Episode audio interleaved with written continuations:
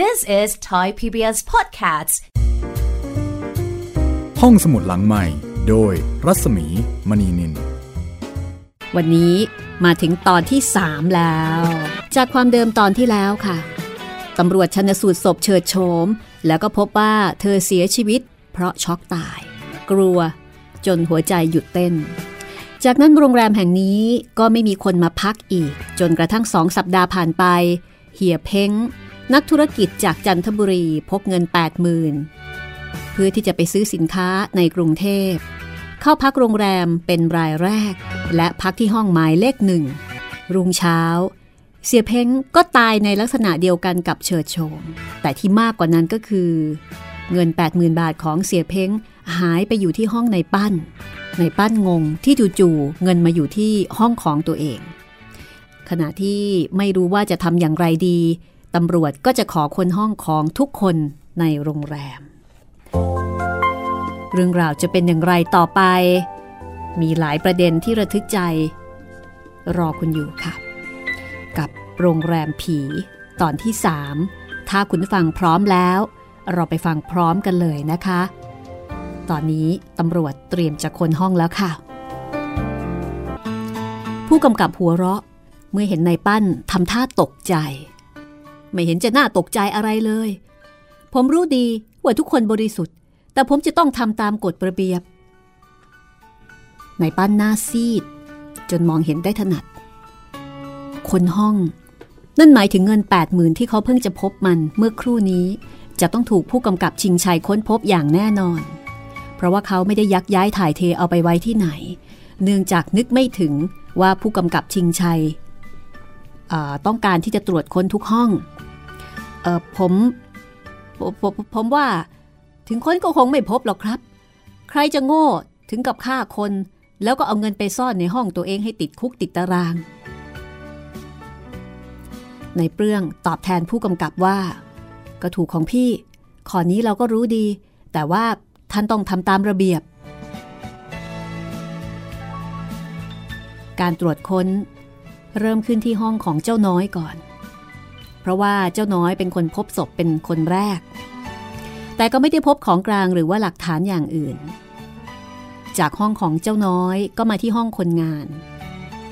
คนครัว ตลอดจนห้องของนายเปลื้องปริญญาปัทมา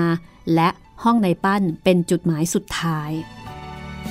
เมื่อผู้กำกับเปิดประตูห้องเข้ามาที่ห้องของนายปั้น เจ้าของห้องถึงกับหน้าซีดเผือดเพราะถึงอย่างไร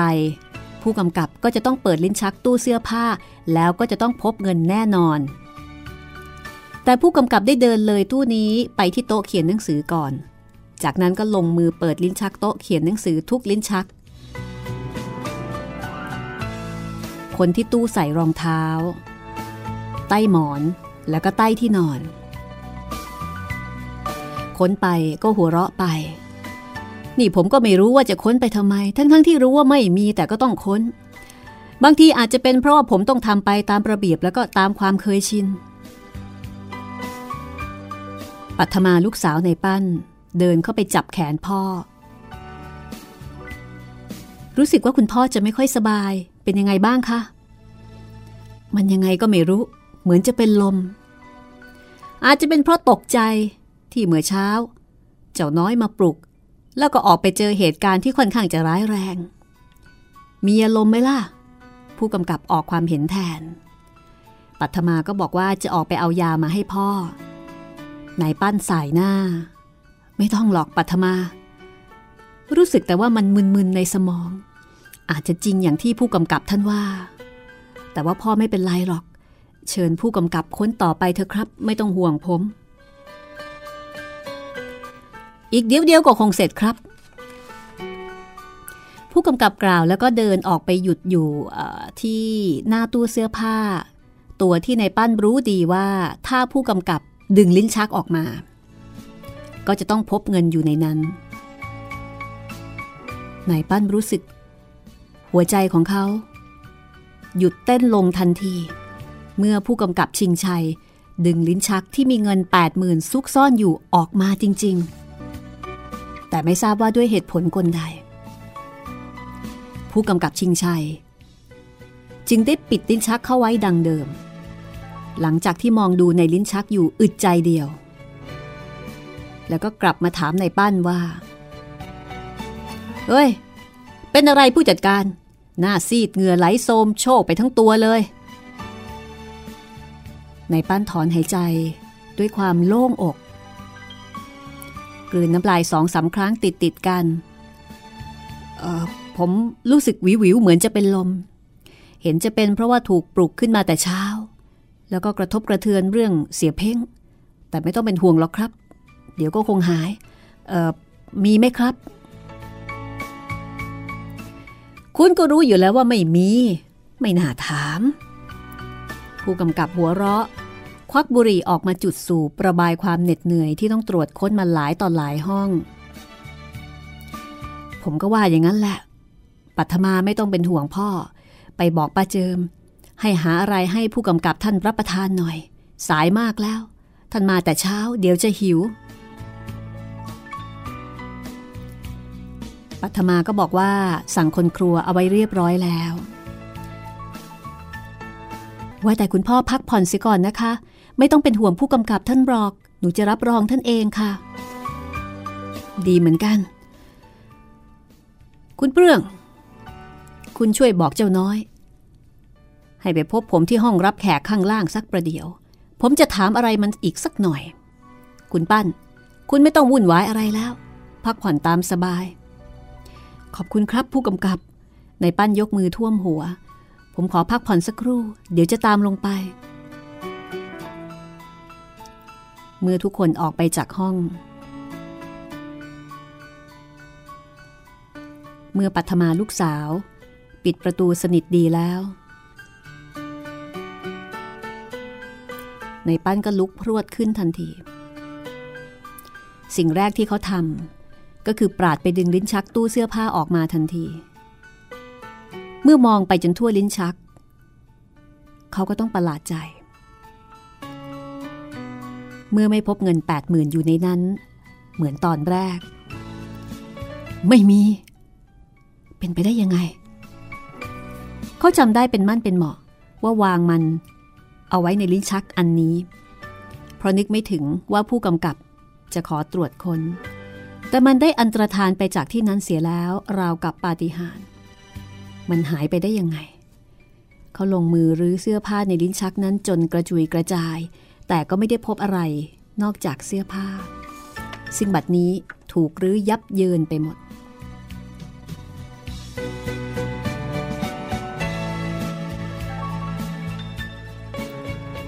แต่ในขณะที่กำลังค้น ก็มีเสียงถามมาจากเบื้องหลัง ซึ่งทำให้ในปั้นสะดุ้งสุดตัว เกือบจะช็อกตายไปเหมือนเสียเพงค้นอะไร เรื่อง โถเอ้ย นึกว่าใคร เข้ามาก็ไม่ให้ซุ่มให้เสียง ผมถามว่าค้นอะไร เออเปล่า ไม่ได้ค้นอะไร ไม่ได้ค้น เห็นอยู่กับตา ว่าพี่ปั้นรื้อโน่นรื้อนี่วุ่นไปหมด แล้วพี่ปั้นจะมาบอกว่าไม่ได้ค้นอะไรได้ยังไงในปั้นมองดูหน้าน้องชายอย่างสงสัย เดินเข้าไปสังเกตสีหน้าใกล้ๆ เพื่อให้แน่ใจทำไมแกพูดกับพี่อย่างนี้ สงสัยอะไรหรือเปรื่อง สงสัยอะไรหรือพี่ ผมไม่จำเป็นต้องสงสัย ผมรู้ทีเดียวแหละ พี่ค้นหาไอ้นี่ใช่ไหม ในเปรื่องเดินไปล้วงที่หลังภาพถ่ายวิวทะเลแผ่นใหญ่ที่แขวนอยู่ข้างฝา หยิบเอาปึกธนบัตรออกมาแปดปึกชูให้พี่ชายดู เงิน เปรื่อง มันเข้าไปอยู่หลังรูปนั้นได้ยังไง ผมเอาไปซ่อนเอาไว้เอง แกเอาไปซ่อนไว้ แกเอามาจากไหน ในเรื่องหัวเราะหึหึในลำคอ ก่อนจะตอบพี่ชายว่า พี่ปันไม่น่าถาม อยากรู้ว่าพี่ถามคำถามนี้ทำไม แต่เมื่อถามแล้วก็จะบอก ก็เอามาจากลิ้นชักตู้เสื้อผ้าของพี่นะสิ ในเปรื่องมองดูพี่ชาย ด้วยสายตาความโกรธแล้วก็ผิดหวัง เป็นสายตาที่เขาไม่คิดว่า จะได้มาเจอเจอเรื่องแบบนี้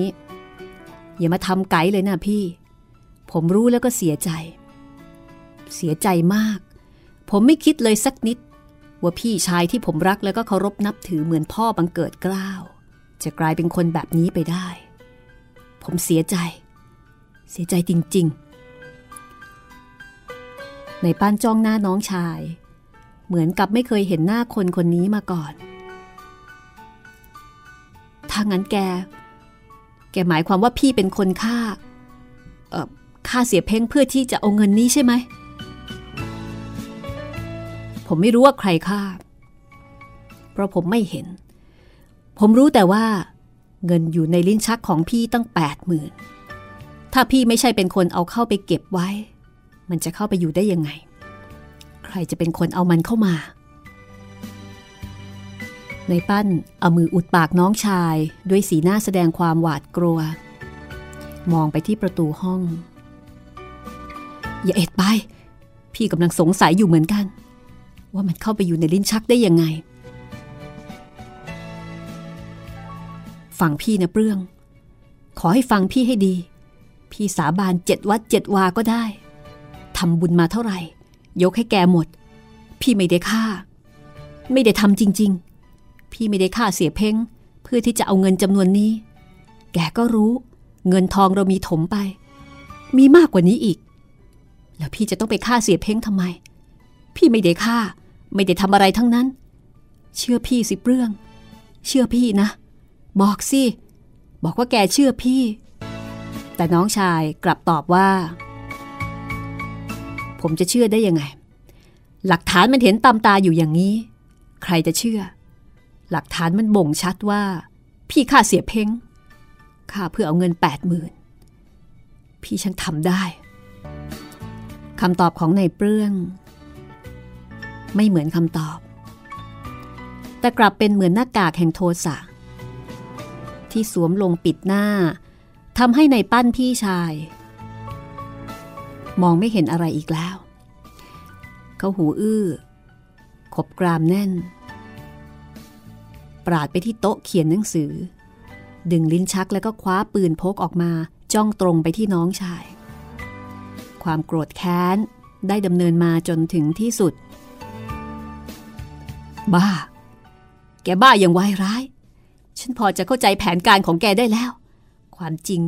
แกนี่เอง ที่เป็นคนฆ่าเสียเพ้ง แล้วก็เอาเงินมายัดเอาไว้ในลิ้นชักนี่ และเมื่อฉันได้พบเงินนี่ แกก็ยักเอาไว้ ไปซ่อนที่หลังรูปนั่น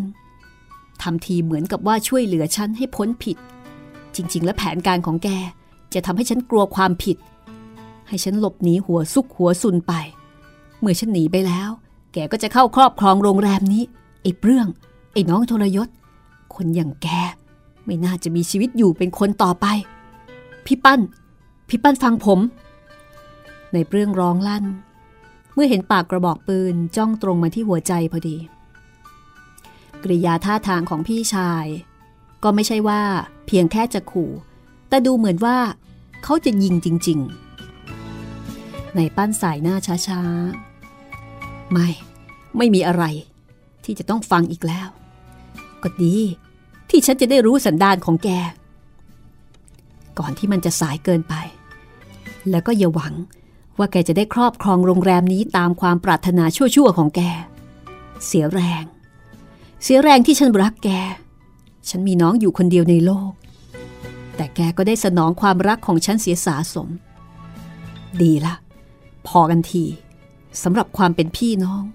แล้วก็พอกันทีสำหรับความเป็นคนของแก เปรื่อง แกตาย ตายซะดีกว่า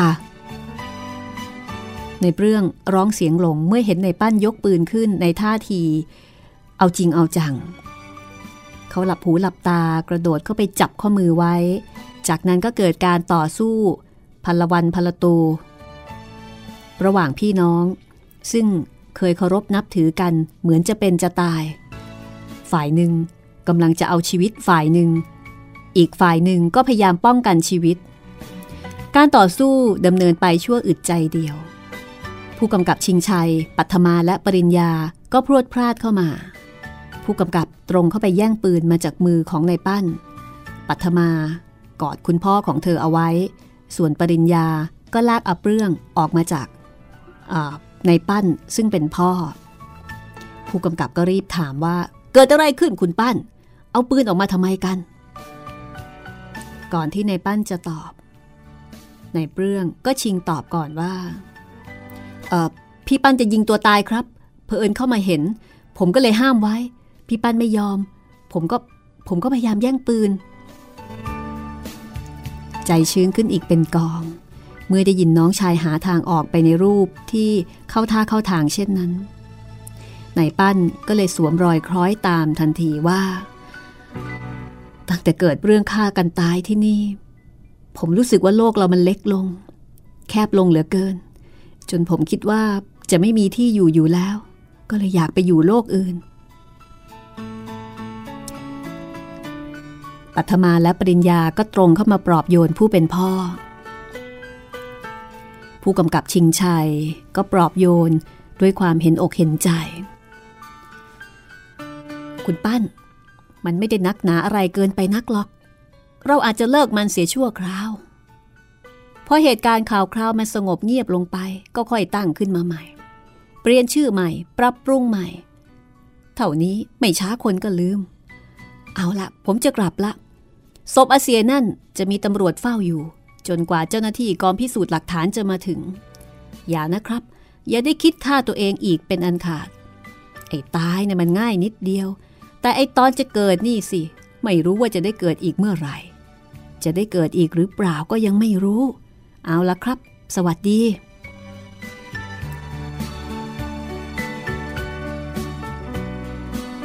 ตำรวจกลับไปแล้ว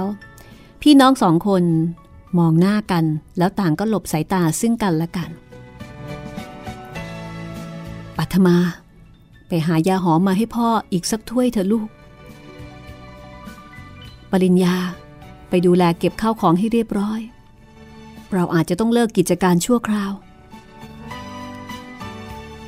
หมายความว่าคุณพ่อจะปิดโรงแรมเลยใช่ไหมคะ มันก็ควรจะเป็นเช่นนั้นละลูก เพราะถ้าขืนดำเนินกิจการอยู่ เราก็คงจะต้องเสียค่าใช้จ่ายอยู่ตลอดไป แล้วเราจะเอาเงินที่ไหนมาเสียหวาดไวถ้าเราไม่มีรายได้ ปิดชั่วคราวตามที่ผู้กำกับท่านแนะนำน่าจะดีกว่า ลูกชายก็เห็นดีเห็นงามด้วย โดยบอกว่าเมื่อเรื่องเงียบลงแล้วก็อาจจะเปลี่ยนแปลงเพิ่มเติมขึ้นมาใหม่ ตั้งชื่อใหม่ แล้วก็ปล่อยให้เรื่องเก่าๆเนี่ยมันจางหายไป สองพี่น้องชวนกันออกไปจากห้อง ในปั้น หันมาตบไหล่น้องชายเบาๆสองสามที เรื่อง พี่ขอโทษ พี่เกือบจะฆ่าแกซะแล้ว เดี๋ยวนี้แกยังเชื่ออีกหรือเปล่า ว่าพี่ฆ่าเสียเพ่ง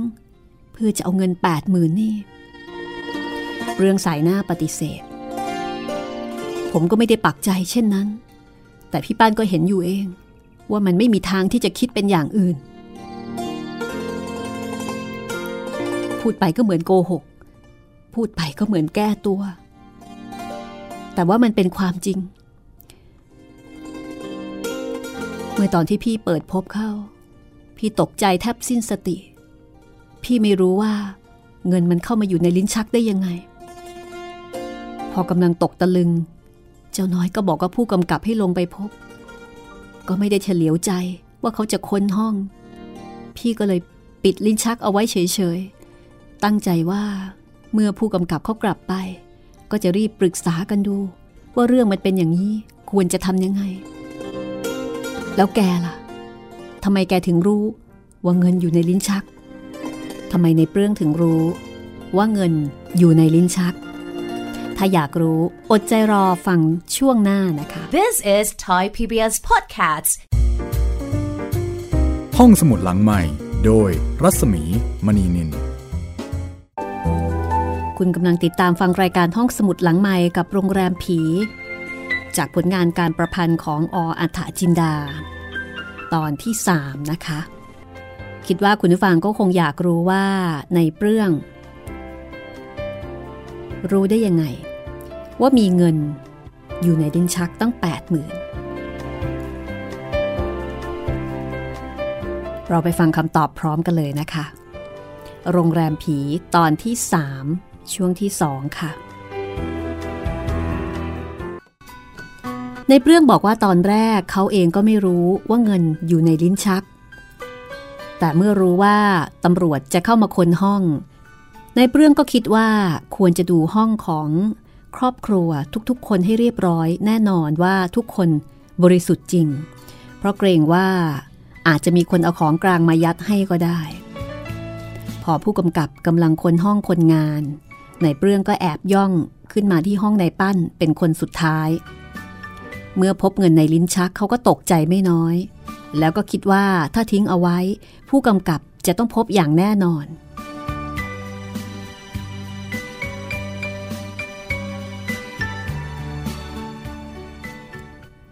ในปั้น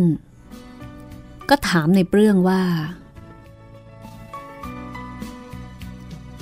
แล้วตอนที่ผู้กำกับเข้ามาตอนหลังนี่ แกเอาเงินไปไว้ที่ไหน ก็อยู่นี่ไงล่ะพี่ ใต้เตียง ในเปรื่องตอบแล้วก็ล้วงเอาธนบัตรทั้งปึกออกมาให้พี่ชายดู ปัญหาต่อไปอยู่ที่ว่าเราจะทำยังไงกับมันดี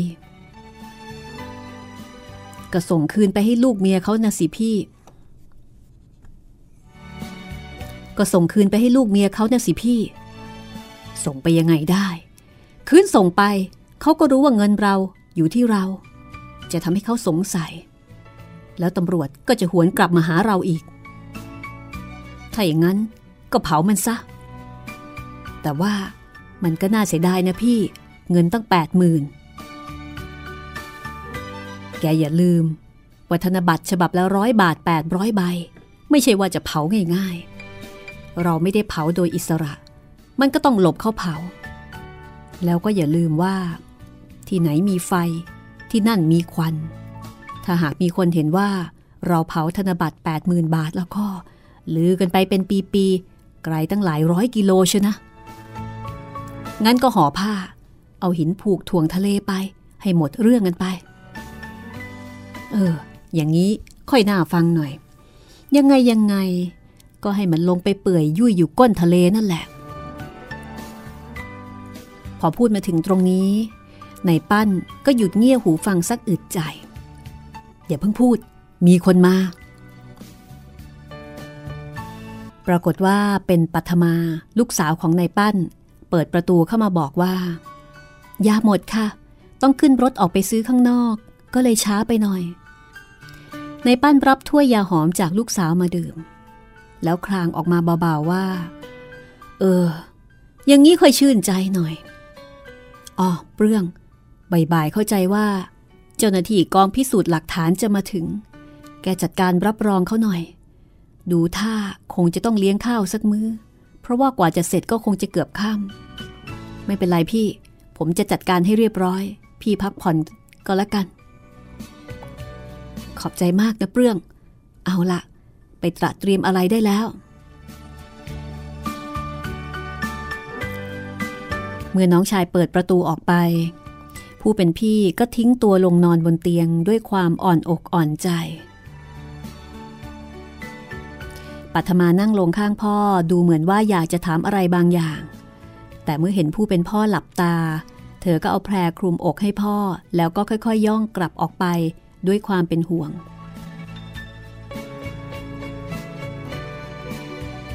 ในปั้นตกใจตื่น เมื่อรู้สึกว่า มีคนเข้ามาในห้อง พอขยับตัวลุกขึ้นนั่ง ไฟฟ้าในห้องสว่างขึ้น ในปั้นก็ถอนใจยาว เมื่อเห็นว่าผู้ที่เข้ามาก็คือเปลื้องน้องชายพี่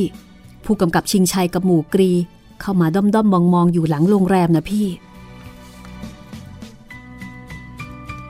อะไรนะ เขาจะมาจับพี่เหรอ เปล่าพี่ เข้าใจว่า เขาคงจะข้องใจอะไรบางอย่าง เกี่ยวกับเรื่องเงินเสียเพ้งที่หายไป เขารู้ได้ยังไง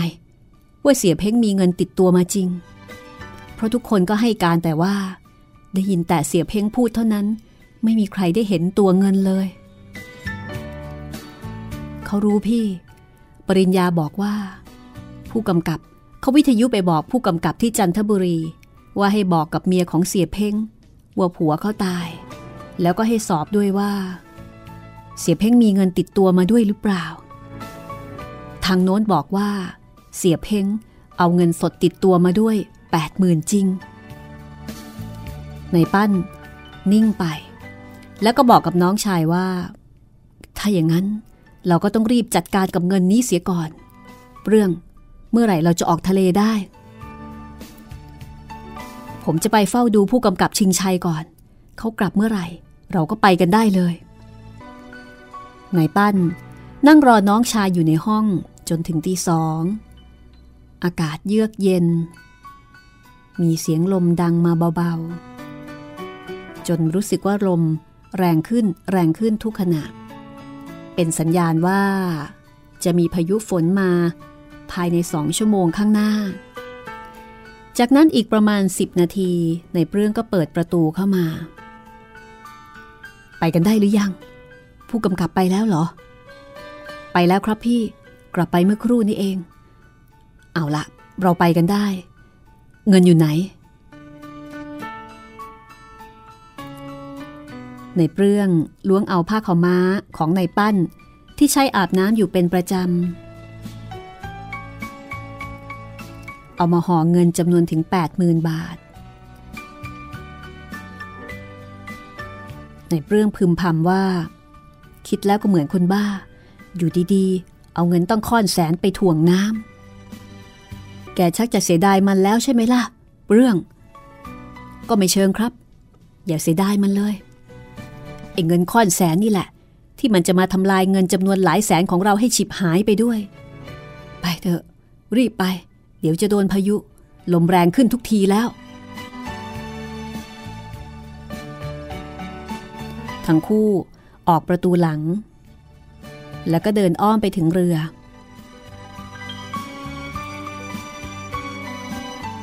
กระแสลม เริ่มแรงขึ้นแรงขึ้นเป็นลำดับ สองพี่น้อง ย่องลงบันไดมาจากชั้นบนอ้อมไปถึงประตูด้านหลังของโรงแรม พอในปั้นจะจับลูกบิดประตูเปิดออกไป ในเปรื่องก็บอกว่า เดี๋ยวก่อนพี่ พี่ออกไปดูคนเดียวก่อน ดูให้แน่ใจว่ามีตำรวจอยู่หรือเปล่า ถ้าแน่ใจว่าปลอดภัยแล้ว ค่อยกลับมาบอกผมในปั้น เห็นด้วย ก็ค่อยๆเปิดประตูแง้มออกไปทีละนิด ดูลาดเหลาข้างนอกมืดสนิทไม่มีแสงสว่างมาจากที่ไหนเลย พายุเริ่มรุนแรงขึ้นทีละน้อย ทีละน้อย เสียงกระแสลมพัดผ่านกิ่งใบไม้ ดังวีดวิว เหมือนเสียงร้องโหยหวนของพูดผีปีศาจ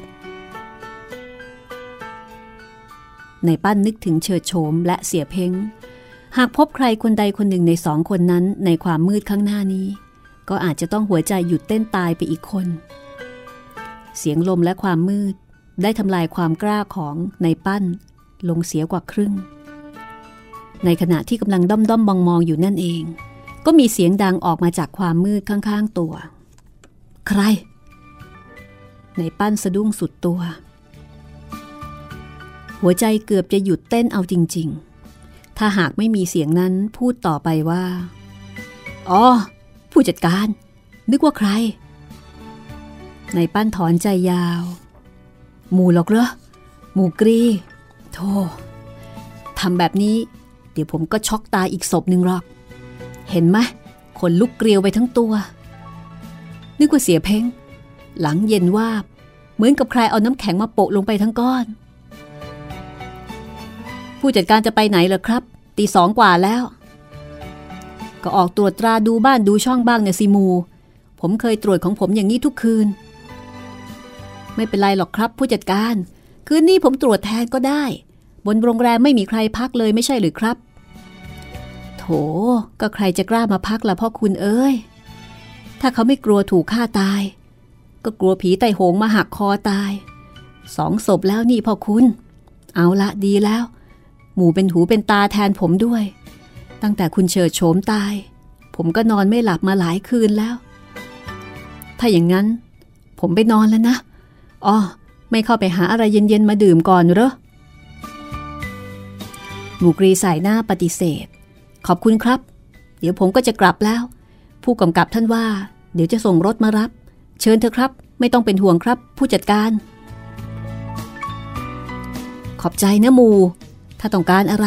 ก็เข้าไปหยิบเอาในตู้เย็นก็แล้วกัน ตามสบายไม่ต้องเกรงใจ ถ้าอย่างนั้นผมไปนอนแล้วนะ จากนั้นในปั้นก็เปิดประตูเข้ามา เห็นในเปลื้องน้องชาย ยืนแอบอยู่ข้างตู้เฮ้อเกือบฉิบหายแล้วไหมล่ะ อยู่ดีๆ จะออกไปให้เสือลากคอซะแล้ว นั่นสิ ผมถึงให้พี่ออกไปก่อน ถ้าออกไปพร้อมกัน ป่านนี้แก้ตัวกันวุ่นไปหมดแล้ว แต่ว่าเขาอยู่ประตูหลัง เราออกประตูหน้าตามสบาย ไม่มีใครแน่ งั้นพี่เอาห่อเงินไว้ ผมออกไปดูเอง เราต้องไม่ประมาท ผู้กำกับชิงชายฉลาดไม่ใช่เล่นทำเป็นกลับ แต่ทิ้งลูกน้องเอาไว้แกอาจจะเอาหมูอะไรต่ออะไรของแกมาซุ่มอยู่มืดๆอีกก็ได้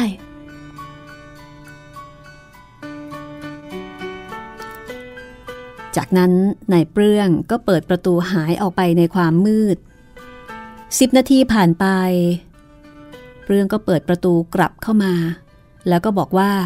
ออกมาเถอะพี่ปลอดภัยแล้วสองพี่น้องเดินผ่านความมืดและกระแสลม ออกมาถึงชายหาด ซึ่งอยู่ห่างจากโรงแรมประมาณ 200 เมตร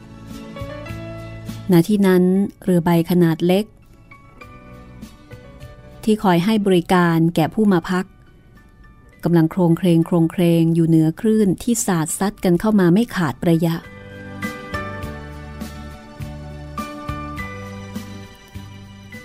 ลำนี้พี่ ใบเรียบร้อยแล้ว ลมแบบนี้ไม่ต้องพายให้เหนื่อยแรง แต่ว่าน่ากลัวว่าเราจะต้องอาบน้ำฝนกันเสียแล้วล่ะ ดูมันหนักขึ้นทุกทีทุกที เอาลงเรือสิพี่ รอช้าอยู่ทำไม เดี๋ยวกลับไม่ทัน หนีมิปาเข้าไปตีสามแล้วหรือนี่ ผู้จัดการโรงแรม แบกหินก้อนเขื่องมาที่เรือ เอาหินค่อยๆ วางแล้วก็ก้าวลงไป อยู่ตอนท้าย เอาผ้าขม้าห่อโยนเอาไว้ที่กลางลำเรือ ร้องบอกน้องชายบอกให้ออกเรือได้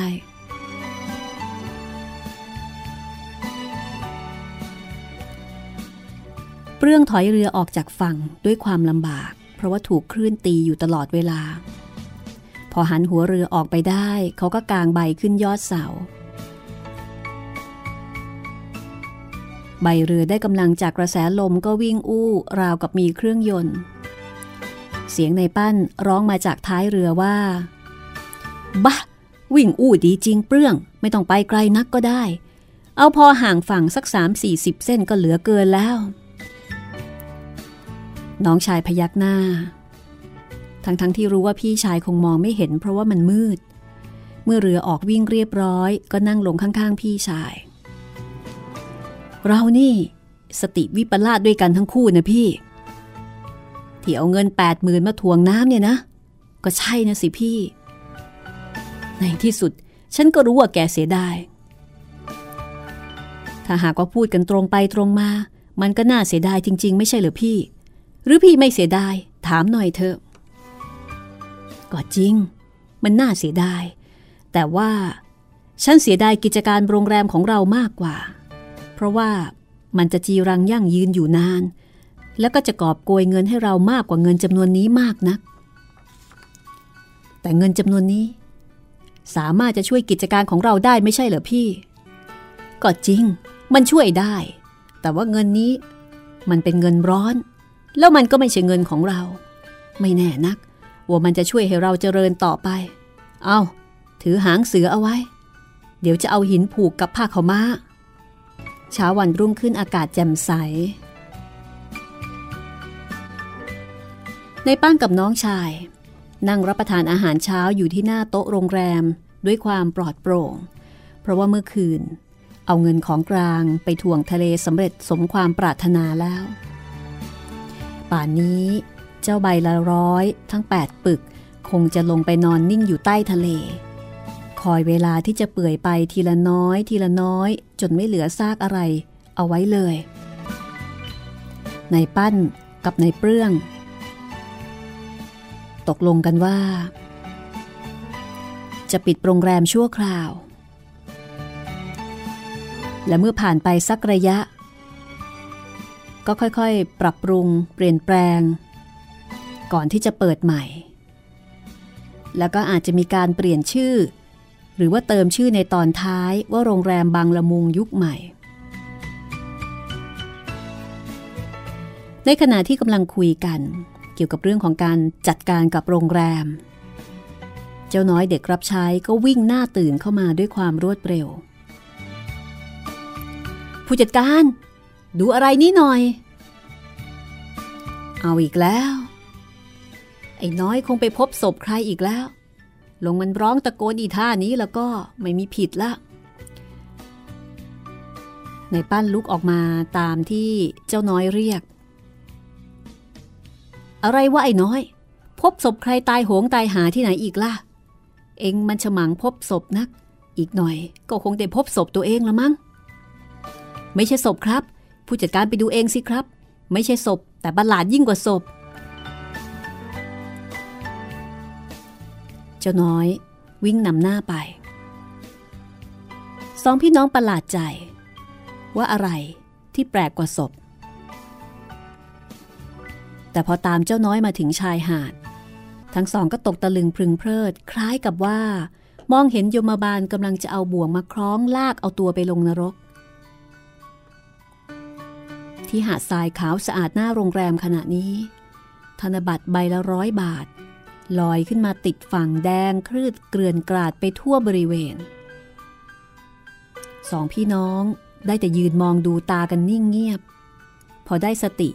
ก็จะออกวิ่งไปเก็บ พอดีได้ยินเสียงผู้กำกับชิงชัย ร้องตะโกนเรียกข้างหลัง ในปั้นเสียวปราบเข้าไปในหัวใจ มัจจุราชอยู่ใกล้ ๆ แค่นี้เอง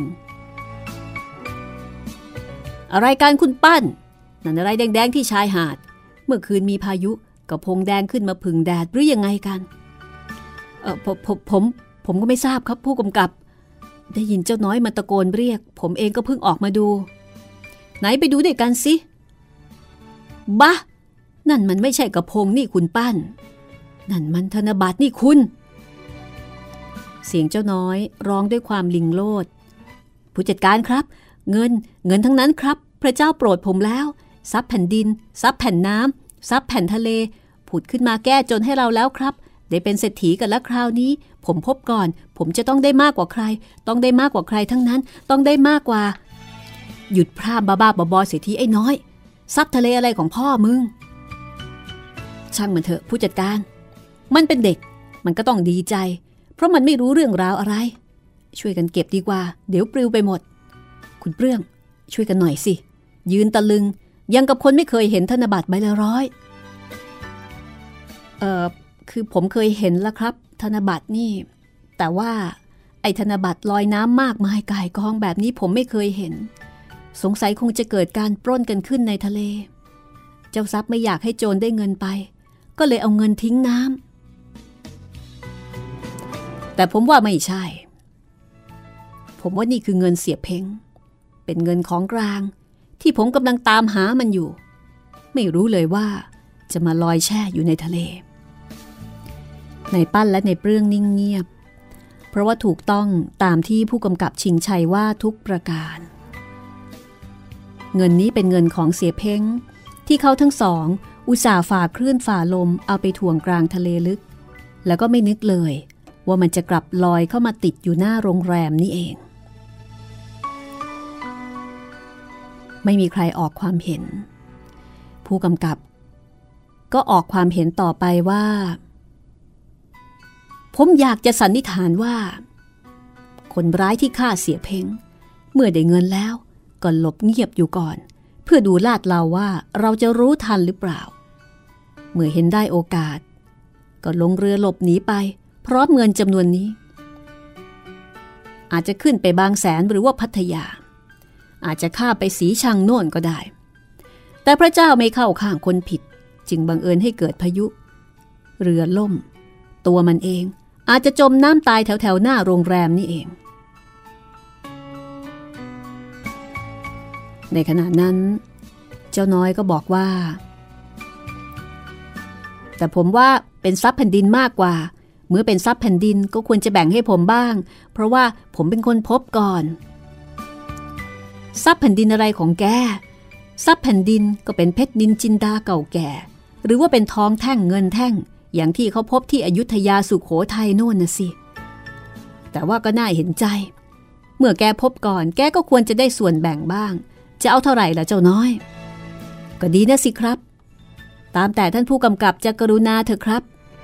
งั้นก็หกเดือนเป็นยังไง เจ้าน้อยคลางย่างหมดหวัง งั้นไม่ต้องละครับ ผมช่วยเก็บก็ได้ และแล้วทั้งสี่คนก็ช่วยกันเก็บธนบัตรที่กำลังลอยกระเพื่อมอยู่ในน้ำบางก็ติดอยู่บนหาดทรายก็มี ทั้งสามคนจริงๆก็สี่คนนะก็คือในปั้น ในเปรื่อง เจ้าน้อย แล้วก็ผู้กำกับชิงชัย ช่วยกันเก็บเงิน ที่ลอยแล้วก็ติดอยู่ตามชายหาดในเปรื่องบอกว่าน่าจะได้ประมาณสองหมื่นในปั้นส่งให้บอกว่าน่าจะประมาณหมื่นกว่าบาท ของเจ้าน้อย6,000กว่าบาท รวมทั้งหมดได้ประมาณ40,000กว่า ผู้กำกับ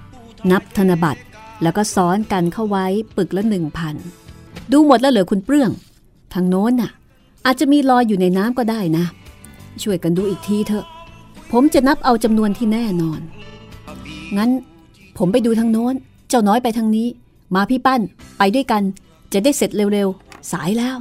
ในเรื่องรับคำจากผู้กำกับชิงชัย แล้วก็ชวนพี่ชายเดินเลาะหาดทราย